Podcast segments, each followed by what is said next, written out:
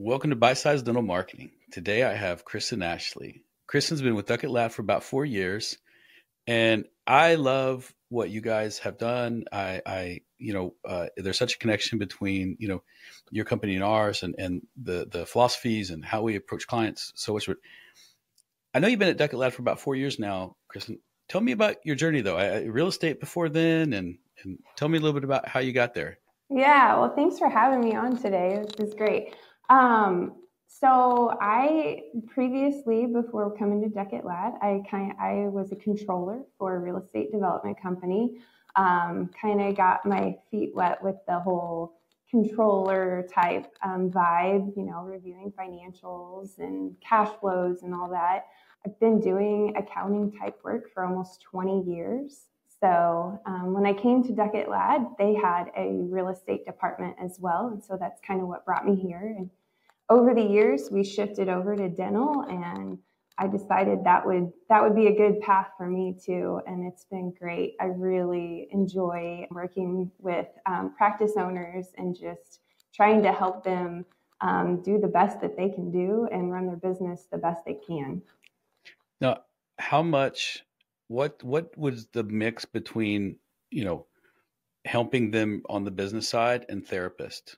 What's the blend that you that you're it, it's pretty intermingled. Sometimes mm. i do feel like they're therapy sessions but i love it. Sometimes people just need to say things out loud and they figure out answers to problems just by talking about it. And sometimes i don't even have to say anything. They figure it out all on their own. Mm-hmm. the the one that we find most is just around staffing sometimes they feel like they're held hostage by their staff. Sometimes they, you know, it, it runs the gamut. And that's where I tend to have the most therapy sessions around, you know, staffing and trying to hire someone and, you know, how much they get paid and what the benefits should be. And yeah, for sure. I, mm-hmm.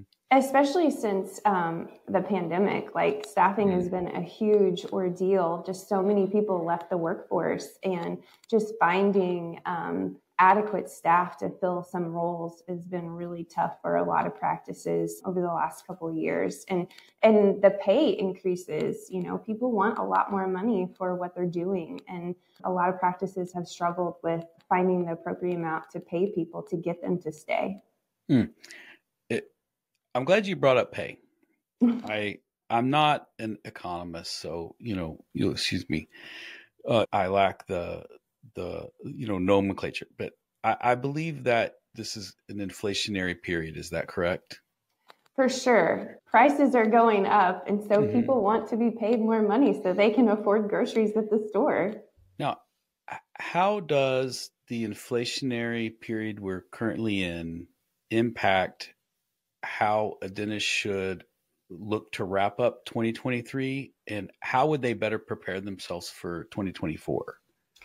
Well, I think that um, not only like paying staff what they want, I think providing a culture that staff want to be in um, and creating like the stickiness of people. You know, if people are happy with their job, they don't tend to care quite as much about the pay. I mean, everybody's motivated by pay no matter what. But if you have a best friend at the office, you're going to be a lot more likely to stay there and feel comfortable there.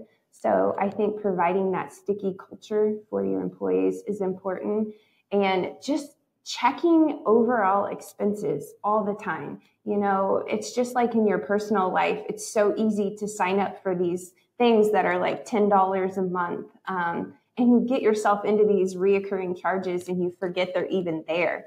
And mm. the same kind of things can happen for your practice. So just staying on top of what your expenses are and making sure that there's nothing out there that's not providing you a return on your investment.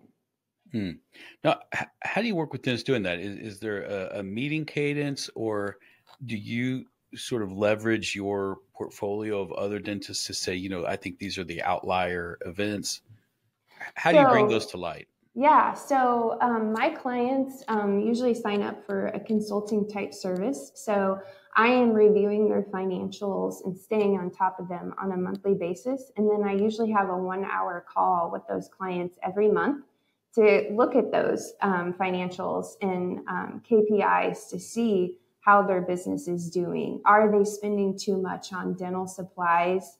Um, or have labs really decreased because they bought a milling machine to control their lab costs? We look at all of those kind of things on a monthly basis. And the more you look at them, the more that you can control them. Hmm. Mm-hmm.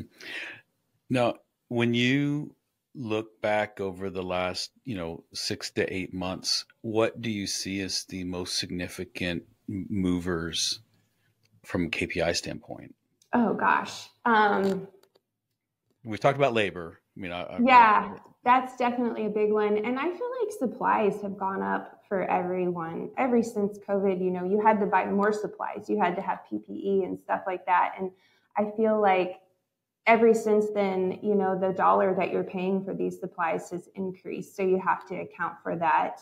I mean, like interest has gone up. So that's going to, of course, if you have loans, that's going to um, cost you some more money, just all mm. kinds of things like that. Um, and sometimes there are things we don't even think of, you know, if you have a loan, you don't necessarily you you know what your interest is when you get that loan but you don't necessarily stay on top of what it could be changing to as interest rates rise too i see i see how do you feel I, I, hear a lot of dentists say i'm going to pay a lot in taxes so i'm going to go buy some equipment and other things I, talk me through the the mentality of that. Sometimes it's like i'm to go buy a car. It's like man I, why? Do you need a car? Like it feels like walk me through that that if you will. Yeah so the thing about taxes is it's different for everybody in every mm-hmm. situation you know? Um, i think the most important thing is know your situation before you get to the end of the year so you have time to make those decisions and think about if you should spend money on something it's not bad to pay taxes. If you paid taxes, that means you made money. You had a profitable year. Mm-hmm. Um, so, and nobody wants to pay taxes. I get it, but don't buy a piece of equipment you don't need. Um, that just goes back to my previous statement. Everything you buy needs to provide ROI for you. You need to get something out of what you spend. You don't hire an employee, expect them not to do anything. It's the same way when you buy a piece of equipment. You should need it before you buy it. I, it, it is a tactic. A lot of people do do though. Um, but I would say we don't typically recommend it unless there's something a practice already needs, and it's just good timing to go ahead and buy it in December versus February. We have a client, and I love him. He's dear to me, but every year he comes to me and says, "I'm going to prepay for all my marketing for next year." Yeah. I'm like, "Yeah, you should do that." And I'm like, "By the way, you've done it every year now." So what are you really accomplishing? And it, it's just kind of washing out. But, but, yeah, every year he's like, I'm, I'm going to write you a big check, you know, in yeah. December. And I'm like, okay, um, I'll take it. Yeah, know? I get it. I, my husband and I, um, well, we have a farm and he pre-buys like fertilizer and seed and all that stuff before the end of the year and i think it's just because he's done it for so long now he has to keep doing it you get in a cycle and if you stop eventually you're going to have to pay those taxes I, I've heard of a book, and I, forget it. I'll have I'll link it out in the notes. But it was, you know, we all make emotional decisions, and then we use facts to justify our emotions. Yeah. And I think back on the big changes in my life, and I certainly have been making emotional decisions for for you know forever. now, real talk. Come back. What should a dentist do to prepare for next year? Like like like what in your mind? What's the gold standard of planning for next year? Know your numbers now. Like I think we work with so many practices and start working with so many practices that don't even know where they're at right now. You can't go forward unless you know where you're starting from. And so I think that that's super important. Just take a look at your numbers and figure out what you want to do, where you want to go. Do you want to increase your production by 10%? Um, and then take baby steps to get there. You know, jot down three ways that you can increase your production by 10%. You know, I'm going to really have my staff work on um, recall or unscheduled treatment planning or anything like that. Just three little baby steps that you could do that could change that production. Um, just start thinking about what your goals should be and how you can accomplish those goals.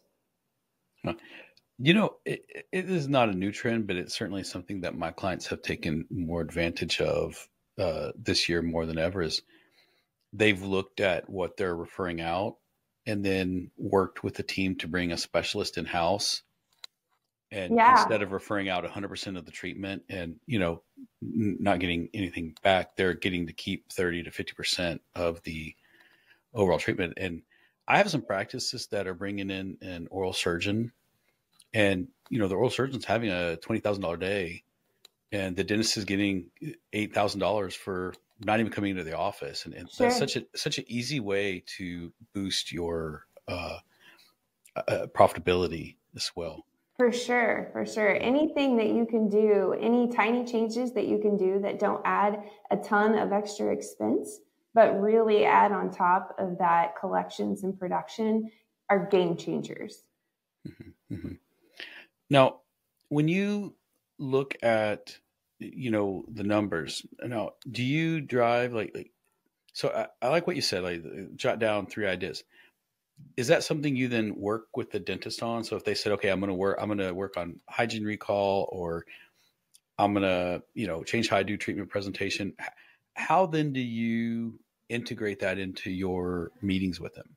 Sure. So what I like to do is I have um, kind of a software that we use that tracks um, any kind of KPIs or um, indicators that clients want to start tracking. So if you want to know, you know, how many new patients you're bringing in, or if you want to track your recall, all you have to do is give me some kind of information out of your dental software, or we have programs that can link with some dental softwares to provide that information to me and I start tracking it. You can't get better if you don't see where you've come from and see where you're going. So you have to track those numbers and you have to have them in your face all the time looking at them. And then we, we talk about ways to increase them in our meetings and things that they can do um, to change that number. Hmm. Now, what are the top three or five things that you think a dentist should be tracking monthly? Um, collection percentage uh, is mm. huge. Um, and it, it, it, relates back to so many things. If you're not tracking how much of your collections you're bringing, how much of your production you're collecting, then you're not you're not utilizing all of your resources. It tells you that in your dental software, um, and you're missing income you know all that ar is just stacking up and it's work that you've already done. You should collect the money for the work that you've done.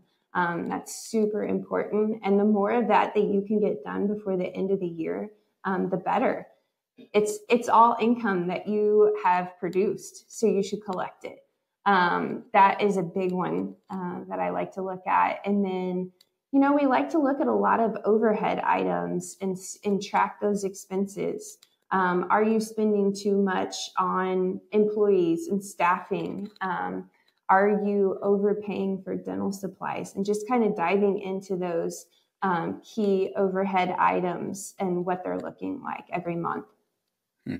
Now, uh, it's been a while since I've been into any form of accounting class. and thank God I'm they you know I'm in charge of pictures and you know videos. But uh, uh in my understanding, there are healthy. There, there, are things like rent which are fixed and they don't really change with the number of patients I see, and and you know, so my percentage of rent is is is it, the, the the value stays there, but sure. obviously as my production goes up or my collections goes up, the the percentage goes down. Now there are things like lab fees and other things that I would expect to increase uh, if I adjusted to a different type of procedures, if I were doing more implants, if I were doing more cosmetics. Uh, how do you determine what that should be for practice? Are you looking at the codes they're doing or the type of industry they're doing? And how do you determine what those percentages should be and for the for a healthy practice? Um, we kind of look at industry standards. Um, you know, for labs, they can be anywhere from like eight to ten percent is a good mm. industry standard and i and we take into account you know does this office solely focus on doing a lot of high dollar procedures crowns bridges implants things like that are they naturally just going to have higher lab fees and we look at those things and we set goals um, for those percentages with clients uh, on a yearly basis. So they have some input into what those goals are. We use the industry standards as kind of a guideline, but they are in control of what those numbers really are. And we're just helping them hone in on those numbers and get them where they want to be. Um, I think the industry standard is a good guide if you want to have um, a great mix of services that you're providing. You always want to have a little bit of that general dentistry mixed in. I feel like it's a nice, stable income um, and it keeps patients coming. You know, if you have people coming in for their hygiene checks, they're going to need billings. And so it's just an immediate referral right to your other services. Nice.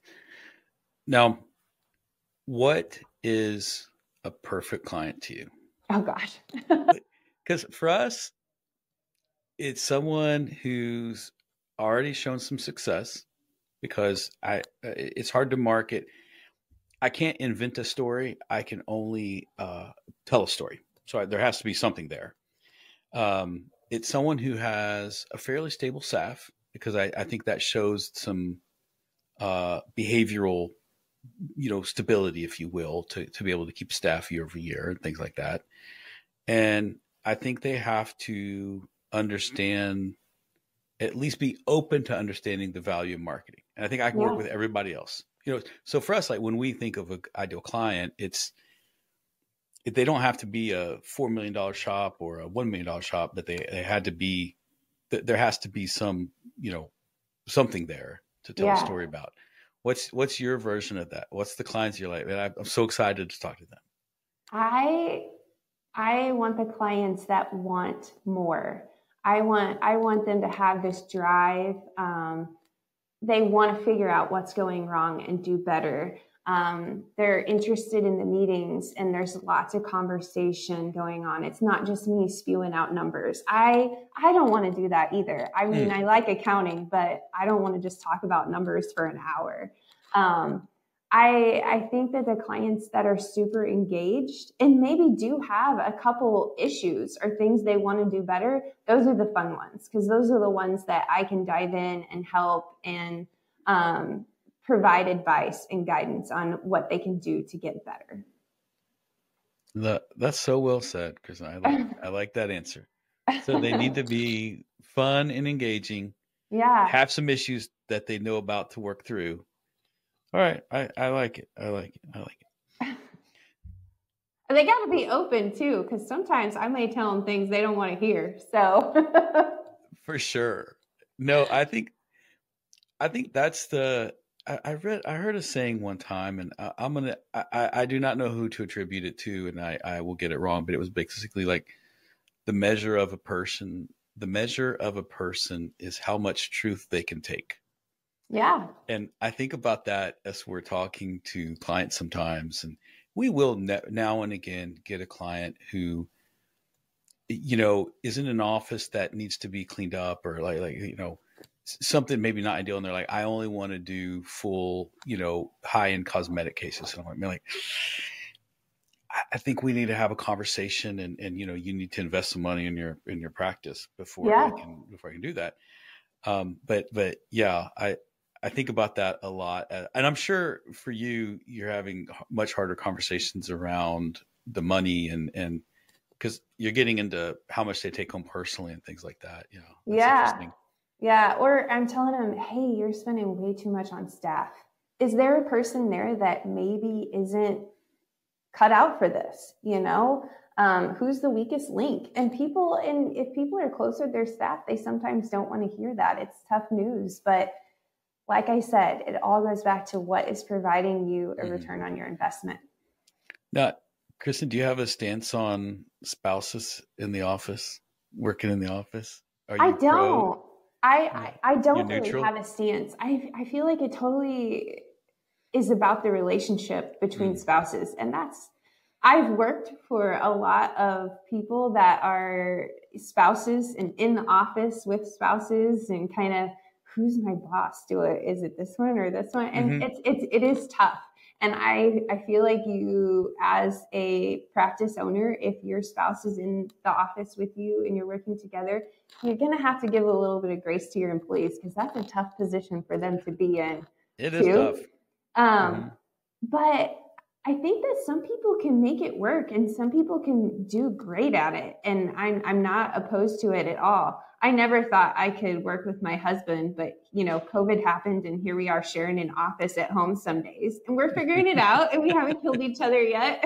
no, very well said. I, I think you're right. It's the balance, but I, I do, it does create some complexity for the staff because I think there's two bosses. It, there is, and you just you feel like you kind of have to walk on eggshells sometimes, and that's a, that can be uncomfortable. So I think just being really open with your staff um, from the forefront about that when there's two spouses or when there's spouses is is the most important thing. Well, Kristen, what's the best way to get in touch with you if there's some young Thundercat dentist out there that wants to make his practice amazing or her practice amazing? How oh, um, check out our website. Um, there's a form on there that you can fill out, and um, it comes straight to our sales department, and they'll they'll reach out to you and get an appointment set up, and just kind of go from there and see what your needs are. We have several different levels of services that we provide. Um, we have a CFO level service if you want to look at the big picture items out there. Um, the controller level service is kind of what I do and meet with clients on a monthly basis, like I said. And um, then we have just a bookkeeping package also. Um, if you're not quite there with the controller level and you just need to see your books first, um, we have that option as well. Well, because thank you so much for your time. I, have very much enjoyed our conversation, and uh, I, I, think the world of, of y'all's firm, and you do such great work, and, and I'm sure honored to have you guys on the as a, as a guest. Yeah, thank you. I really enjoyed this um, connection we have made with each other. It's kind of awesome that we're trying to do the same thing for the same kind of people. I love that. Yeah, I love working with dentists. Uh, some are ch- more challenging than others, but by and large, I think around where I came from in my life, I and I know that private equity is moving in, and I know consolidation's happening, and I I think that I'm my mission around helping private practitioners become more successful in a challenging space is, is something that uh, resonates with me. And yeah, I like that. You know, I like that there's resources like yourself out there that they can have, you know, a, a, a true professional who understands the the the finance side and and how to set them up for success. I, I think that's such a value, and uh, I think they need to build a team around them of real professionals. Yeah. Yeah. So uh, my hat's off to all the work you do. Thanks, Chris. Thank you. Thanks.